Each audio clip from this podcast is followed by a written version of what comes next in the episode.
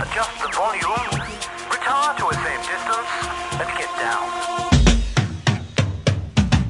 Come on, y'all, it's time to rise up. Get your hands up. Yeah, yeah. We taking over the game. And if you're looking for change, I suggest you do the same. Welcome to another edition of Points in the Paint.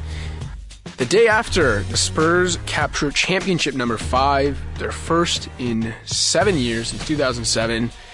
Tim Duncan, Gregg Popovich get one for the thumb. Kawhi Leonard, the youngest finals MVP since Tim Duncan, surprise, surprise. Here to talk about it, as usual. Great freelancer here at the score. You can read him on the score app. Andrew Unterberger. Andrew, what's up? Not much, man. At long last, here we are. Yes, How you doing? at long last. It's crazy how quickly this season uh, flew by. It seems, but uh, I guess the older you get, the quicker each year goes by. Uh, what do you think of the finals? I know, in a way, it was kind of disappointing because I think a lot of people wanted, you know, this this rematch of last year's instant classic. Were you disappointed by the route, or were you still able to enjoy the games? Well, I, I was certainly still able to enjoy them. I think that anybody watching had to have enjoyed seeing the Spurs play at, at that high a level. I don't think I've ever, I don't think I've ever seen a, a team play that well on, on, on both sides in the finals against, uh, especially against a team as, as formidable as the Heat were, the two-time defending champions. I I think there, uh, there, there were just so many moments in the series. I, I remember this made, made me gasp, made me scream, and you just jump out of my chair. You know, the, uh, the Kawhi Leonard putback dunk, or you know, the alley oop that, that Diaw threw to him at the end of the series, or How about Manu's, how about. Manu's posterization of Bosh? Yeah, and the, the Monty Monty thing, nobody would have saw that coming. And there were just so many. I feel like every every game had at least one of those moments, and it was just basketball on a level that we, we see so rarely. And then we, I don't think we ever would have expected to see these finals. You know, I, I think we we all went into this series thinking, okay, you know, Heat are the two-time defending champions. The Spurs played the best basketball all year. They had this epic series last year. No matter what, we're going to get this incredible series. It's going to be close. There's going to be games coming down to the wire. It's, I, I thought it was going to be one of those back and forth. You know, the Heat win one and the Spurs win one, and the Heat and the Spurs. And that it seemed like the only thing we knew for sure was that it was going to be a close series. Instead, we got the biggest rout in finals history, and that's that's just incredible. Yeah, in, a way, I almost feel like maybe we should have. I mean, I don't know if we should have seen this coming. The Spurs outscored them by 74 over the over the course of the series, but I think maybe it was a little bit of wishful thinking on our part and pretty much all fans' part to expect anything like last year. I mean, last year was one of those like once in a generation type finals, how close it was, and uh, this great epic seven gamer. But whereas this year, I think going in, I think we all looked at it as like, okay, the Heat are two time defending champs, and LeBron is LeBron. So even though all the numbers suggest the Spurs are the vastly superior team, it's like we almost just assumed, well, the Heat are going to find a way to keep it close. When really, yeah, you look at it, you know, they were uh, they were outside of the top ten in defensive efficiency all season. Their defense struggled uh, against teams like Brooklyn and Indiana and Charlotte in the playoffs, who are by no means offensive juggernauts. If anything, they're probably like bottom ten offensive teams. Whereas the Spurs had really kind of picked up steam probably since about the middle of the Mavericks series and had been the best team all year. So I think if you had just looked at the numbers, say on paper of the, like the Spurs versus the Heat, and not even known who the two teams were or which players were on each team, I think most people would say, "Oh, like Team A, that that, that team's going to win in a rout every day of the week." But because it was the Heat and because it was LeBron, and because they're the champions, I think we just kind of assumed they would give them this good series, even though the numbers indicated they shouldn't have. Yeah, I mean, you're probably right about that. As I remember watching that Charlotte series in Miami, I think, like, I think it was game two where Charlotte kept it really close and the Heat just couldn't protect the rim and of their role players were showing up. And I, I thought to myself, there's, there's, no way this team would was going to have the horses to, to make it to the finals and, and, and, and beat whoever came out of the West. Uh, but as this, as the playoffs went on and, you know, the Heat kind of swept their way through the East and they did dismantle the Pacers at the end of that series. If they didn't have that one weird LeBron game with the foul trouble, you know, the, that could have been a 4-1 series, and that, that would have been a, a pretty dramatic point differential there, too. And then, uh, you know, Rashard Lewis started stepping up, and Ray Allen looked like Ray Allen again, and he had that, that series winner against the Nets. And LeBron was LeBron, and you know he was the, clearly, I think, the best player in these playoffs. He had, I think, by far the highest PER of anybody, and you know he out, outplayed Durant in his conference, uh, and and just it seemed like okay, yeah, you know, maybe, maybe you know the Heat didn't show us all season that they were really a finals con- that, that, that, that they should be considered the final favorite. You know, they had a, such a, a worse regular season record wise than the year before, and they started to slip the playoffs. But they're still the Heat. Maybe they've just been kind of saving their final gear for this this final series, and they end up peaking at the right time. And you know, you saw what LeBron did in Game Two against the Spurs. He, he basically beat them on, their, on his own, just just jacking long twos and you know, shots that would have been ill-advised coming from anybody else because it was LeBron. It was still practical and it, still worked out for them.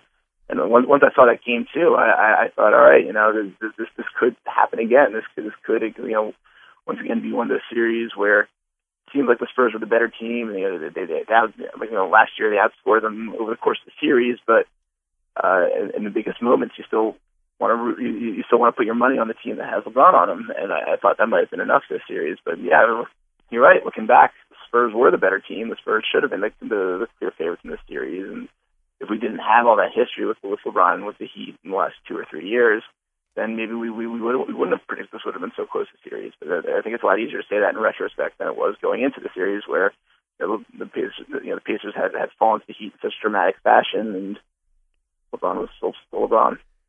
Well, you mentioned LeBron. I mean, I know you know there's going to be a lot of fools out there who just look at it as well. It's another loss, and he's lost three finals. The guy averaged 28.7 rebounds, four assists, and two steals in this series. Like, and and shot amazingly from deep. Like he was f- super efficient. He did as much as he could. Um, you know, unless you're considering him not going for 30 and 10 every night disappointing, which some people, again, fools do think that's disappointing. But yes. he he did all he could. Um, Bosh and Wade obviously really disappointing. Uh, on the Spurs side, I want to touch on Kawhi Leonard, of course, the youngest Finals MVP since Tim Duncan. I mean, if that's not the most Spurs stat ever. Um, what are your thoughts on Kawhi? I mean, do you see this guy, you know, the whole star label? That's the big question today. Everyone likes to talk about stars, all stars, superstars. What is Kawhi Leonard? You know, where do you see him? Do you are, are you coming around to the fact that maybe this guy is, you know, an all-star caliber player who could be an all-star on other teams, or do you see it as he's a solid player who had a good series? Well, I don't think there's any doubt that he, that he can be an all-star caliber player. I, I wouldn't be surprised if he made his first all-star team next year or you know, one or two years after that at most. Uh, will he be that franchise guy? I, I think the finals are probably going to result in, in us asking a lot more of him next year, and maybe more than we probably should.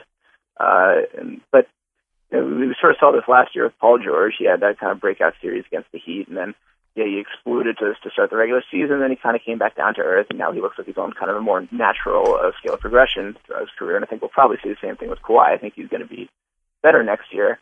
I don't think he's going to be an MVP candidate, or at least I think you know if, if he looks like one at first, I think he's eventually going to come back down to the mean because we've never seen him take on that kind of star level usage. We, we've always seen him as a fourth option, a third option.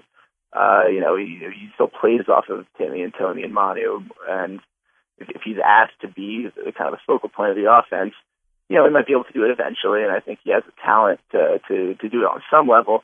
But I don't think we're going to see him averaging 20 points a game next year. I, I don't think we're going to see him putting, you know, kind of laying it up. You know, I'm sure you saw the stat. He, he scored 20, 20 points in the last three finals games. He's never in his career before scored 23 games Yeah. in a row.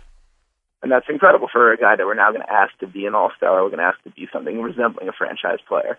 Uh, all that being said, I, I do think we saw a new Kawhi in the series, a Kawhi that I personally never seen before. I've never seen him be so aggressive. You know, there was that there's that three he took uh, in, in Game Five where he popped in transition for it, and I, I can't remember ever seeing him doing that before, pulling up for a three in transition. That that, that would seem like kind of the least Kawhi Leonard type of play. It's, it's, it's almost borderline selfish, it's almost borderline bad shot. Uh, but he had the confidence to take it in the series, and he made it. And you, you saw him also isoing against LeBron from the wing. I don't think I'd ever seen him do that before. You saw him just push the ball into the just push it, push it, push, and he would go one on two, one on three almost, and he would just kind of force the issue. And, and he's terrifying when he does that because he has such incredible athleticism and length, and he's he's, he's developing moves, and he's he's, he's pretty good on his shot. But you know, we, we saw him do it for three games. Now we have to see him do it for an entire season, and, and I think he, he'll probably be able to do that eventually. I don't think next year is going to be the year for that. I think he's going to take a small step. He's going to continue making small steps, and eventually, I wouldn't be surprised if he was his first franchise player. But I think we're going to ask too much of him that he's not going to be able to provide next year if we expect him to be like this the entire season. Yeah, I'm definitely with you on that, and I, I also agree about uh, the way his offense seemed to grow leaps and bounds all year, and you saw it in the finals, like you mentioned. Uh, last night, the Spurs' first lead came off Kawhi grabbing a defensive rebound, leading the fast break, and then pulling up for a splashed three in transition. Uh, game three, when he had that, that huge outburst, the 29 points, the most he had scored since high school. Um, it was it was a really complete offensive game. You know, he hit some threes early. He took Yep. guys into the post when he recognized the size mismatch. Uh, so I think he is developing really nicely on the offensive side. His defense is already elite. Um, and even if he can't ever be the kind of guy where, you know, you just give him the ball and he can break down a deep, I don't know if he'll ever be that kind of guy. But if he can evolve into, you know, like a solid number two option for a good contending team, on the offensive side of the ball, I think you take that when you look at what his defense provides. Sure, and, yeah. and that's one thing I was going to mention when you were saying, and I agree with you that I, I don't think he's going to be this kind of offensive player next year. I, I definitely agree, but in a way, I don't think he has to be because of how good his defense is. And I think that's where a lot of the star talk is unfair, and it's something that I would mention with Paul George last year too, where Mm-hmm. these guys that are so good defensively, people always look at it as like, well, you know, can he average 20 a game? Can he be a true star? Well, how come on the offensive side, you know, when a guy can average 20 or 25 a game and can't guard a pylon on the other end, we never say about them, you know, well, he's got to defend to be a true star. Uh, I, I I know it's because scoring is sexy, but uh, I think when when you look at a guy like Kawhi Leonard, he's already an all defensive team member at 22 years old, which for the most part means he's right in and around the top 10 in the NBA in defense from a voting perspective, obviously, you know, if a guy was a an all NBA offensive player, if he was a top ten, top fifteen offensive player, I don't know how many people would be saying, "Well, he's got to defend at an elite level to truly be a star." Sure, and, I think that the uh, the difference here uh, with Kawhi Leonard and Paul George, the example we keep coming back to from last year, is that uh, Kawhi doesn't really have to develop as a as a playmaker and primary scorer right away. You know, with with the the Pacers, they were so lacking in, in playmaking and in kind of high volume scoring that they kind of needed to look to Paul George, especially after Danny Granger kind of he was diminished by injury and age. I mean, they needed Paul George to kind of step up and start being that guy who makes plays off the dribble, who hits his open threes, and who who, do, who does everything that a first option needs to do on offense, so they can kind of revolve the rest of the team around him. Uh, Kawhi doesn't to do that. Uh, he, he certainly doesn't have to this year, and he probably won't have to for several years to come because he has uh, you know, Tony Parker and Manu Ginobili to kind of be, be the, the focus of, of the team in terms of the guy who brings the ball up court, the guy who starts the possessions, the guy who who, hits the roll man and, and, and make, makes plays. And Kawhi can kind of play off them and, until the rest of his game comes around, and, and you know, we, we see more of that, and we'll continue to see more of that, I think. But he can kind of develop at his own pace and at the pace that the Spurs feel comfortable with developing him. And, and I, think you're right in that he, he already is kind of a star. If you look at him as, as a two-way player and, and, and take his stats from both sides of the ball, he probably contributes almost as much to a game as somebody like Carmelo Anthony, who is such an incredible volume scorer, but you know, doesn't necessarily contribute that much on the other end. If you take their their contributions in aggregate, they're probably closer than you think, and we we feel more far more comfortable calling Carmelo a star than we would Kawhi Leonard. And I also think you know I might be jumping the gun a little bit here, but uh, you know obviously uh, uh, a Sixers fan, I've been heavily invested in the draft, and, the, one, one of the, the marquee players being talked about is Andrew Wiggins. And I saw a lot of people talk over the course of these finals, kind of posing the, the rhetorical question: Well, if if Andrew Wiggins, who's not really much of a playmaker either, not much of a, a first option scorer yet, but but he's an incredible defender, if, if he develops into a player like Kawhi Leonard, would that be good enough for the number one, number two, number three overall pick? I think the answer is yes. I think the answer is that if you get a guy who, can definitely give you elite defense and incredible athleticism and, versatility on that end, and he can be a, a, net plus on offense, and maybe has the potential to be more than that, but is definitely going to contribute uh, in doing the things you, you know he can do, not taking anything away from uh, anything off the table from that end. I, I think that that is a player who can be considered an elite player, who can be considered a, a star, and is somebody who'd be worthy of a top three type pick. Oh, absolutely. I mean, yeah, if you're uh, if I had the number one pick, you know, as a GM or as a fan of the team that had the number one pick or a top three pick, whatever it is, and someone said, okay, you're going to get a guy who he's not going to be a LeBron or Durant, you know, because those guys come around once every so many years, but he's going to be a all defensive type player and the type mm-hmm. of guy who his offense can maybe get hot and take over a series before the age of 23. I'd say absolutely, absolutely, freaking lootly, yeah. Um, I think the one question that really interests me with Kawhi and, and has always kind of fascinated me is on one hand, sometimes I ask myself, you know, what kind of numbers offensively could he put up mm-hmm. if, say, he had been put in a situation like Paul George where he maybe had to be given a greater offensive responsibility, or if he had been maybe drafted by a team where it was a horrible team and he was just given the ball. And on the flip side, I see it as, well, how would his development have been stunted if, say, he had ended up in like a place like Charlotte or Milwaukee and had just been jacking 20 shots a game? Yeah, it's, it's impossible to say for sure, and I, I don't pretend to know the answer to that question. I don't think anyone would, but I, I think that I mean, with someone like Kawhi, with the kind of demeanor that he has, and where he's sort of an unassuming guy, and it kind of took him this long to to show that kind of first option aggressiveness as, as he did in these finals. That I, I think it would probably would have been doing him something of a disservice to to kind of throw him into the fray and say, "Here's the ball, and go get us 18 a game," uh, you know, your first second year. Uh, could he have been able to do it? It's possible. Uh, would it have stunted his long-term development? Maybe. I, I think that ultimately he and most fans would agree that this is probably the best path for him and that maybe he'll get to that point eventually where you can just kind of give him the ball and, and tell him to go get us a basket. Uh, and if that happens in a fifth or sixth year as opposed to a second or third, uh, I, I don't think it really matters how early he could have done it. I, I think the fact that he, he's coming along the schedule is more than anyone could have reasonably asked of him. And uh, I, I think that this, this is this is going to be close to the ideal situation for him, and especially since uh, kind of comes from that that culture of players that don't uh, you know, demand too much personal attention off the court, don't necessarily feel comfortable being the post game interview. I mean, he, if, if there isn't, if there's a more natural successor to Tim Duncan in that respect, I can't think of who it would possibly be. Let's stick with the big fundamental for a second, and I'll just ask you: Do you want, as a as a general basketball NBA fan, do you want to see Pop and Duncan retire, walk off into the sunset right now, or do you want to see them come back and try to and try to defend that crown one more time and go for a sixth?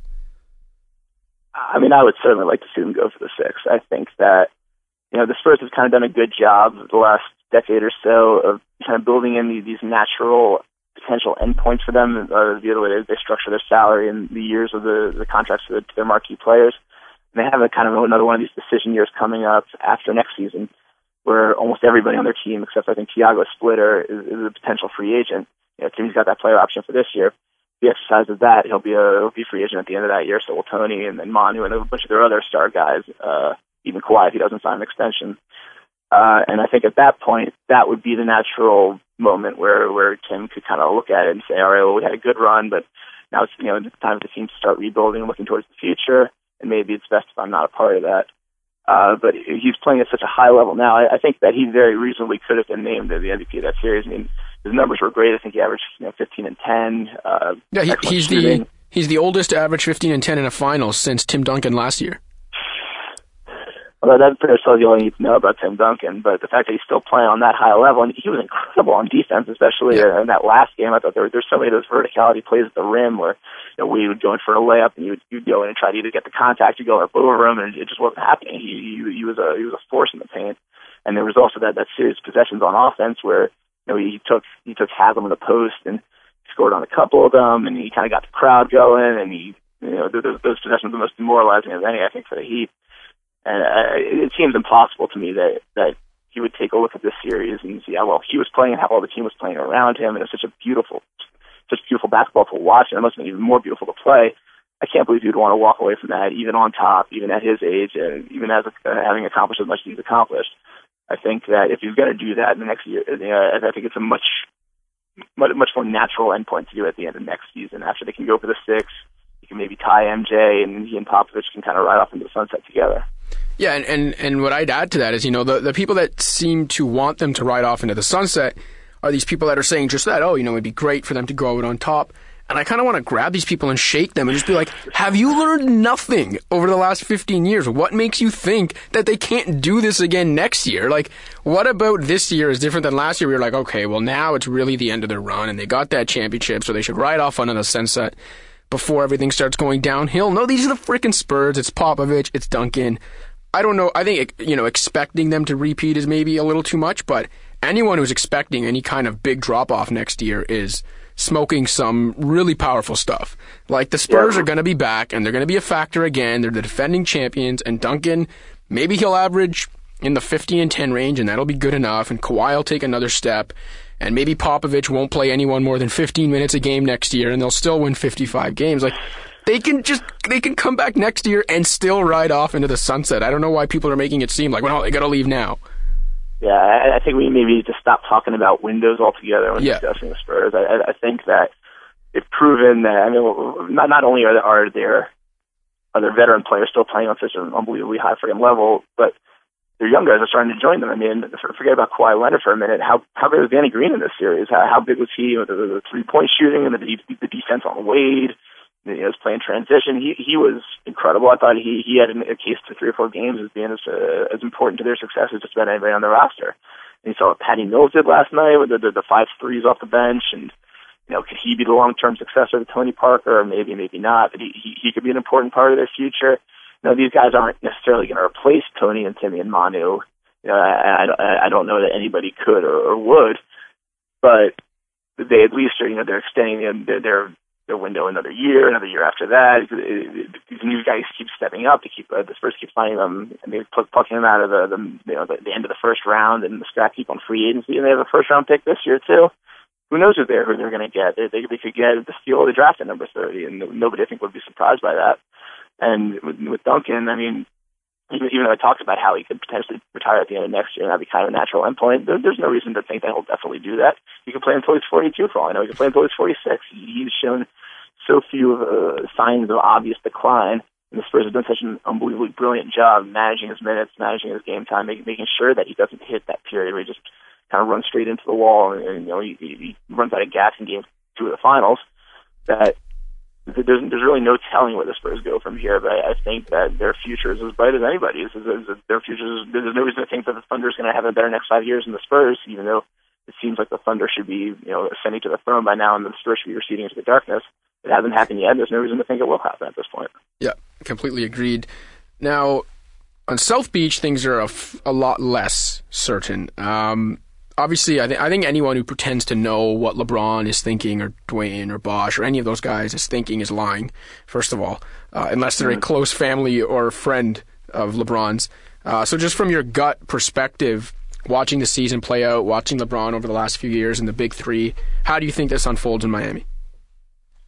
Well, I thought before the, the playoffs started, and even before the regular season started this year, that it would have taken an outright disaster to break up the Heatles. I think that you know, if they if they had gone down to five to the Nets, that would have been a consideration. If they had just gotten blown out of the gym by the Pacers, that might have changed things. I think the fact that they made four straight finals and lost to a team that everybody agrees is just one of the best the best basketball teams of the 21st century. I think you, you put them in the discussion. Uh, I don't I don't think there's any shame in that, and I don't think that the Heat are looking at that and just saying, oh, oh my God, we're just not good enough to, to to compete going forward. I think they realize they got beat by a better team this year, but uh, you know, they all have these opt-out options uh, in their contracts this summer and the next summer. I think that even if this wasn't enough to scare them into jumping ship entirely, it might be enough to scare them into saying, okay, we need to come together and collectively we need to maybe take a, you know, another pay cut, you know, go down to 14 or 15 million a year each, and we'll sign for the long term, and we'll hopefully we'll, we'll either get a fourth guy or we'll get a bunch of younger mid-level guys to kind of shoulder the load, maybe give the give, give us some bench depth that we haven't really had the last few years and to just take pressure off of our main guys so that when we get to game five of the finals as we did this year, you know, we, we, do, we don't have LeBron run out of gas by, by trying to do everything himself in the first quarter. We don't, and we we have somewhere we can turn to if, if we have to if we have to bring someone like Ray Allen into the starting lineup. We don't have a completely depleted bench that just offers us nothing. So I, I think that's where things go for the Heat. I think they look to kind of expand their roster. They look to they, they, they re-sign the big three. I don't see any of them jumping ship. I definitely don't see LeBron jumping ship. Uh, and I, I think that they, they make for a good, another go at it next year with uh, hopefully a, a more of a complete team that's going to kind of uh, question, you know, compete against the, the balance of a team like the Spurs. Yeah, I, I think staying in Miami is their best bet, only because mm-hmm. um, just you look at the state of the Eastern Conference still.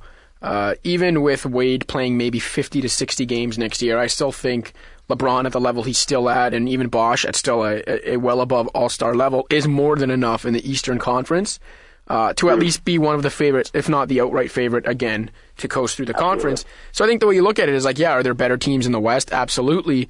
Um, but you're gonna you're gonna have this opportunity to basically coast through the East if you stay relatively healthy. So regardless of how good the West is, you're always gonna put yourself in position to get to that point where you're just four wins away basically from a title, mm-hmm. and you'll have LeBron James on your side.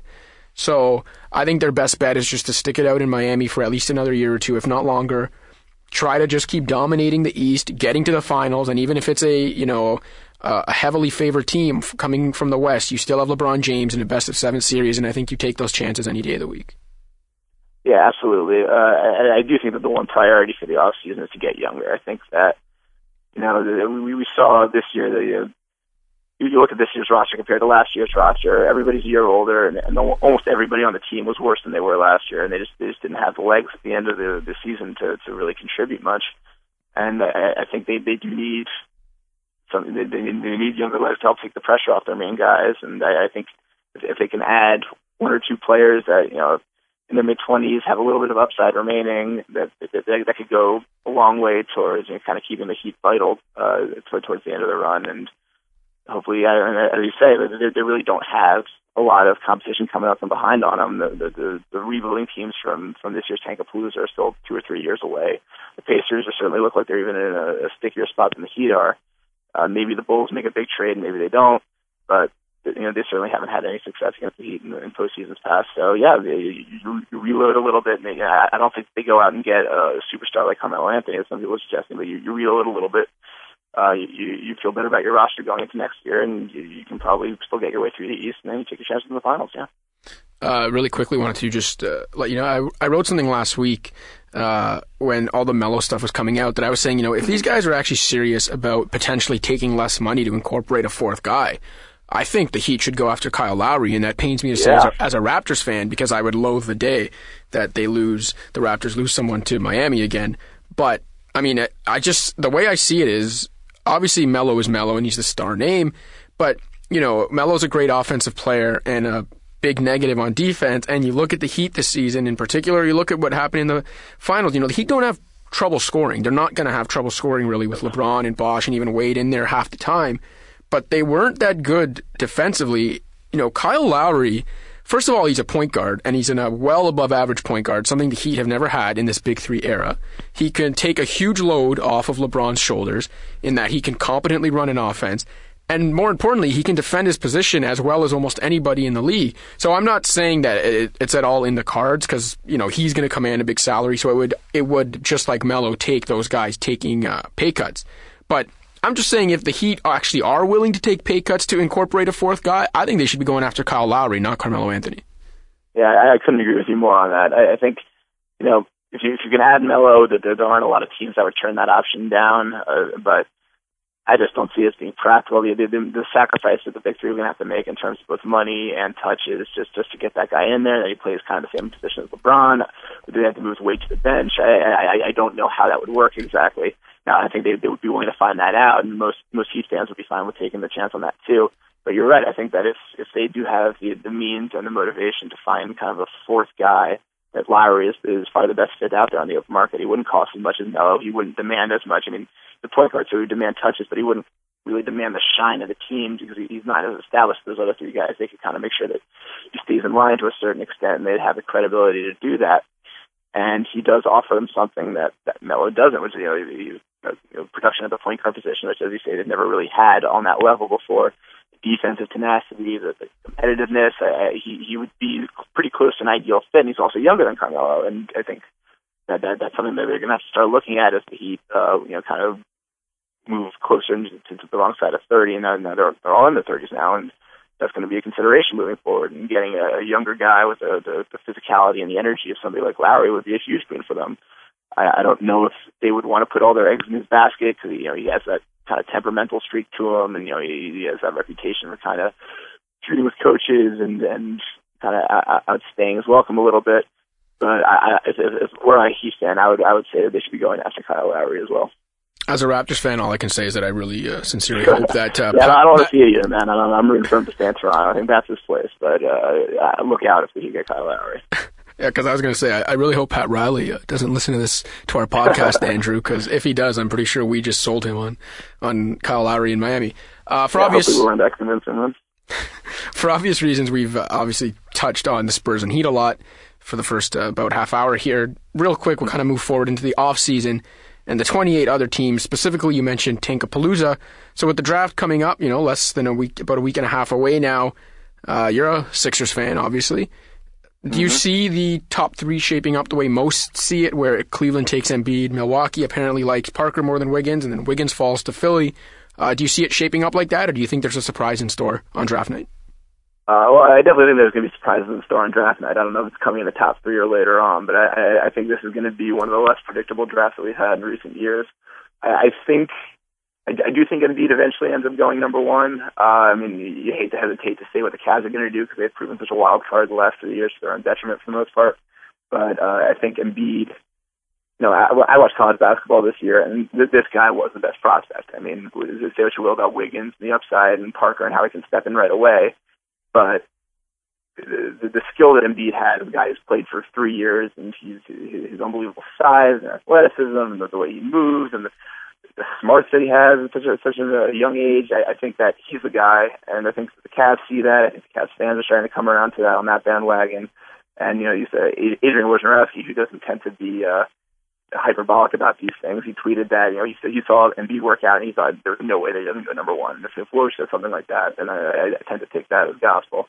Uh, but then again, uh, you, so you never know with with, with the Cavs, and you, you never know what's going to happen in workouts the next few weeks. You never know what's going to happen with Embiid's medical history, and you never know what, what Sam Hinkie's going to do either. Uh, you know, everyone kind of presumes that Wiggins is, is the Sixers guy, and I think there's good reason for that he, he fits so well into their sort of up tempo, full court style of play, and we, we, we so badly need wing defenders and, and, and people who can hit outside shots and I think seems to be shaping up for, for Wiggins to go to the Sixers there. But I wouldn't be surprised if Hinkie still has his eyes on Embiid as well. I wouldn't be surprised if if Hinkie's still eyeing Dante Exum from from Australia. Uh, there, there are trades to consider. There, there, there, there's so much going on in this draft, and I, I think we don't know as much as we think we know.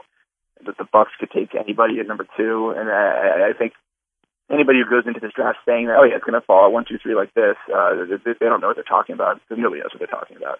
Yeah, so, uh, I think that's a good way to put it. Yeah. Um, I think one of the more fascinating things I read, I, I, don't remember who wrote it, but I was reading it earlier, or sorry, last week, was about, um, I don't know if you saw last week, there were some reports that maybe uh, Embiid's medical issues were kind of concerning Cleveland, or that, you know, he went there for a medical and and they weren't too happy with the results. And then I was reading that it could all be this, you know, elaborate plan because Philly might be trading Philly might be trading up to number one, and Hinkie yeah, wants number one, but because he wants to make sure Wiggins is there for him, and then Cleveland would therefore only be saying that Embiid's back is bad to make sure Milwaukee passes on him at two, so then he's still available to them at three. Just all these different different machinations, and I think. Uh, I think that's what makes draft night so fun, especially in a year like this with so mm-hmm. many great prospects. Is that we do, a we don't know what the hell's going to happen, uh, but there's so many names there and so many different things that can happen. And I just love all the. I know some people hate all the talk and all the mock drafts, but I love it this time of year. I love thinking of all the different scenarios. No, it's great. Of course, it's, it's unbelievable fun, and the good news for the teams at the top this year uh, is that it, it certainly seems like no matter how it shakes out, everybody's going to end up with somebody that's going to that's going to be a, a big difference maker for the franchise.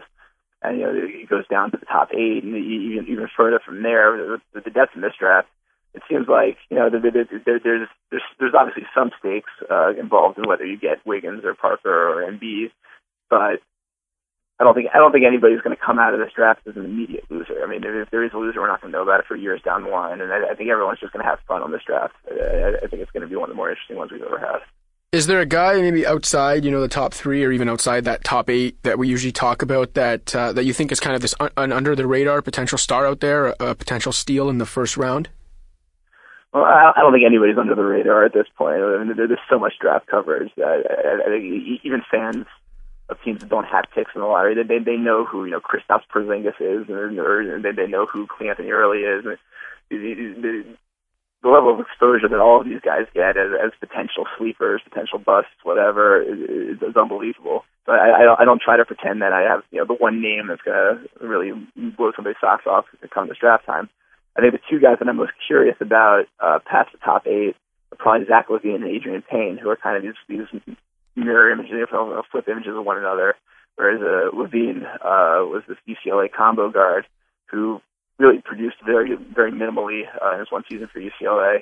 Uh, but he has this unbelievable body and this unbelievable uh, jumping ability, and uh, he can shoot at the gym, and he's he's got as much upside as anybody in the top eight of the draft. But we've just never seen it in any kind of consistent, uh, kind of consistent manner. Uh, so some team's going to draft him in the, the top 15 probably, and they, might get uh, the next superstar of the draft, or they might get this guy who just can't play basketball. Uh, whereas Adreian Payne, uh, you know, LaVine's only 19 years old. Uh, it might, might yet turn 19. Payne, I think, is already 23. He, he's he's older than some guys who are already stars in the NBA. Uh, but he was one of the most complete players in college basketball last year. He was a, he was a power forward from, from Michigan State. Uh, he can play inside and outside. He's strong. He's tough. Uh, he's, he's pretty athletic for a guy with his build. He's, he's good on defense. He seems like a leader. Uh, but he already might be approaching a ceiling as a player, uh, and, and nobody really knows for sure about that. So we have this this one guy who's got incredible upside, but the zero production. of this other guy who who produces as well as anybody in the draft, but but might not have anywhere to go from there. It's going to be fascinating for me to see who who goes first and who ends up having a better NBA career, and it'll be kind of an interesting test case for for a lot of different people in the draft. Yeah, I think a couple names for me. Um that kind of stick out as guys that are fascinated to see where they go and what they do are uh, one Dario Saric, the international yeah, prospect, and the reason I'm so fascinated by him is because I mean obviously we we don't get to watch the international guys as much as we can watch mm-hmm. the college guys, but you know we always talk about that top eight, you know the Embiid, Wiggins, Parker, Exum, Gordon, Vonleh, Smart, Randall. Those guys are kind of seen as like the class of the draft. Um, and then there's the rest of them. But I've seen some dra- uh, mock drafts and even some reports from you know scouts online about how Saric, Saric could be in that group and could steal a top eight spot from one of those guys. So I mean, he, the potential is obviously there based on that.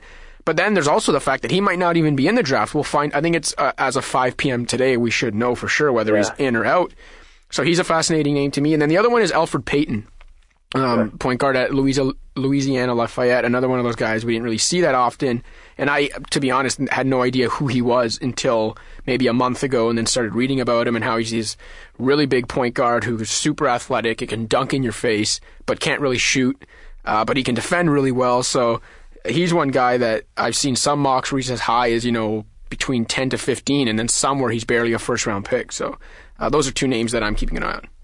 Yeah, no, no doubt. Uh, Saric, as a, as a Sixers fan, you know, we, we have number three pick and the number 10 pick. And uh, we, we, a lot of the mock drafts have us targeting Saric with the number 10 pick. And I, I, I got to be honest, I'm kind of hoping that he, that he withdraws from the draft today because as, as good as a player as he might end up being, I'm terrified of him. I'm, I'm terrified because I haven't seen any of him, you know, beyond the, the, the YouTube compilations and the, the, the Draft Express videos and stuff like that. Uh, I just I just don't know about this guy, and I don't. As you say, he might not even come over for a year or two. And even though I know that if if the Sixers do grab him, he might end up being the smart play long term. There's just so much of the unknown with him that that he, he does scare me off a little bit. Uh, Payton actually, uh, he he he. I, I think he, he was a free bird first, and now, yeah, as you say, he's been bumped up in some of these mocks. Some of them even have him going in the late lottery. Uh, I only saw one game of his last year. I saw the, the tournament game he had against Creighton. He looked great. He looks like a kind of a, a bigger and more athletic Brandon Jennings, which is pretty exciting for a lot of teams but you, you don't know because he played for Louisiana Lafayette, and then you know you only had one or two really high-profile games this season. I, I, I read somewhere like a breakdown of the, the games he had against the highest level of competition in the NCAA, which was pretty minimal last year, and it, it was pretty up and down. You know, some games he showed up, some games he didn't. I think that's going to be a lot of what we, what you get out of Elfrid Payton for his, his first few years. He's going to be kind of an inconsistent player. He's going to be a frustrating player, but he's going to be an absolutely brilliant player and a, and and a super exciting player sometimes. So I, I think if you have a, a you know, if, if you don't have one specific area of need for your team, you just need to kind of upgrade your general level of talent. And then I, I think Payton's a, pretty good bet. If you're a team that's one piece away and, and you're not really sure, you don't you don't want to add any kind of volatility to the mix, then I'd probably stay away from Payton. But he's definitely going to be one of the most fun players to watch in his first few years in the league.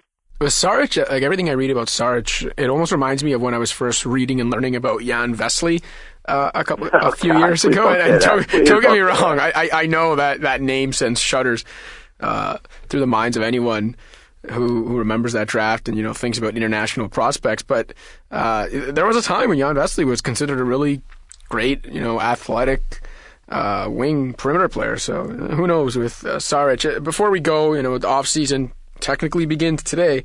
Uh, is there maybe a storyline or something that you're going to be monitoring or most intrigued by this summer in terms of the NBA?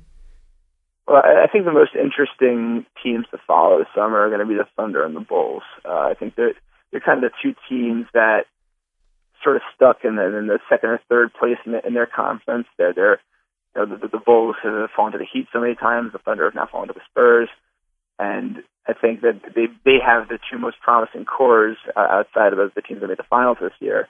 But that they're still one move, one player, one one something away uh, and they've both kind of shown reluctance in the off seasons past to make that one big move to kind of put them you know, really o- over the top or uh, you know put them on the same level as the Heat and the Spurs. And I think this is the this is the season, this is the summer that they're going to have to actually do that. You know, the Thunder are probably going to have to finally start to leverage some of their younger guys, you know, Jeremy Lamb or Steven Adams or Perry Jones or whoever, and then try to go after a veteran or uh, some sort of difference maker like like Arron Afflalo maybe or Anderson Varejao or, some other guy that, that gives them something they don't already have. So I don't think their roster is good enough at the moment. And the Bulls, uh, they, they might they might go after you know anyway they might go after Kevin Love, they might go after Carmelo Anthony, and if if they got one of those guys, that would certainly put them in a position to challenge Miami next year. And they might be literally the only team in the East that's in that position. So I, I think now is the time for both of those teams. Uh, you know, their, their cores are still young, but they're not getting any younger, and, and they're eventually going to have to make those those big moves, those all-in moves, to, to try to put a challenge to these teams. And I, I, I can't wait to see what they do. Yeah, the Bulls actually really, really intrigue me. Um, for me, yeah. it's uh, it's all about the Kevin Love sweepstakes. Um, with free agency, don't get me wrong, like free agency is extremely fascinating with the guys that could be free agents and the guys that already are. But with free agency, because it's kind of like we know, you know, it's going to be between that July 1st to about July 14th, 15th. Like by the middle of July, we'll know where all these guys are going for the most part. Whereas with Love, because it's a trade scenario and we don't even know if he's going to get traded, it's one of those things where like, we can wake up tomorrow morning and Kevin Love could get traded or, you know, could be just sure. a random Tuesday in August and Kevin Love gets traded in a blockbuster. So I think that's what makes that. Those alerts on your phone, man. Yeah, exactly. And, and, but that's what makes the Love situation so interesting to me. First of all, it's ridiculously rare to have a guy of his magnitude in his prime traded. You know, other mm-hmm. than Chris Paul, most of the guys of that level that move teams, it's through free agency. And, you know, sorry, I don't put Melo in Kevin Love's class. Uh, but yeah, so to me, that's the, the most interesting storyline of the summer because we just don't know if it's going to happen, you know, what the timeline is. Can we wake up tomorrow and Kevin Love is, you know, all of a sudden on a contender? And the other thing I'm really looking forward to is Summer League uh, actually being must watch TV, not because Summer League matters, but because you know, everyone's going to want to watch Wiggins' first summer league game and Parker's and Embiid. So I, I think that's another thing I'm really looking forward to. Uh, I think the uh, the first Sixers summer league game this year is going to be the most exciting game that the Sixers have played in since Game One of the 2001 Finals. Like, it's going to be the most watched game that we've played in since then.